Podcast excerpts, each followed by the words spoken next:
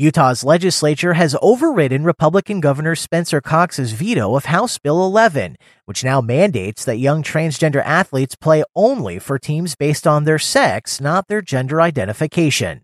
Opponents of this type of legislation say it's another way to discriminate against young transgender people and can have serious mental health consequences.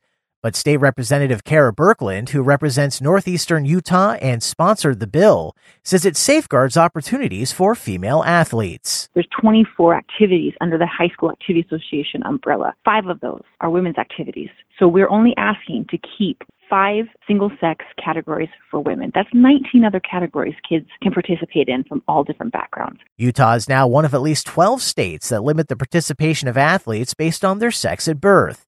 The legislation will likely now face lawsuits challenging its constitutionality before it takes effect on July 1st. HB 11 was originally tasked with creating a commission to evaluate requests made by transgender athletes to compete based on their gender identity. A last minute amendment went further, banning transgender girls from participating in sports alongside genetic or cisgender female athletes.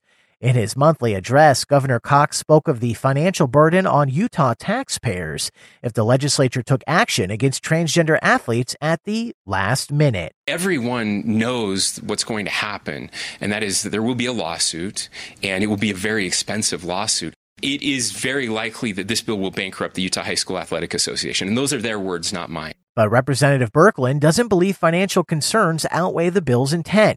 She says coaching girls basketball informed her decision to sponsor it and override the governor's veto. I was officiating a basketball game, and there were some concerns brought to me by some parents.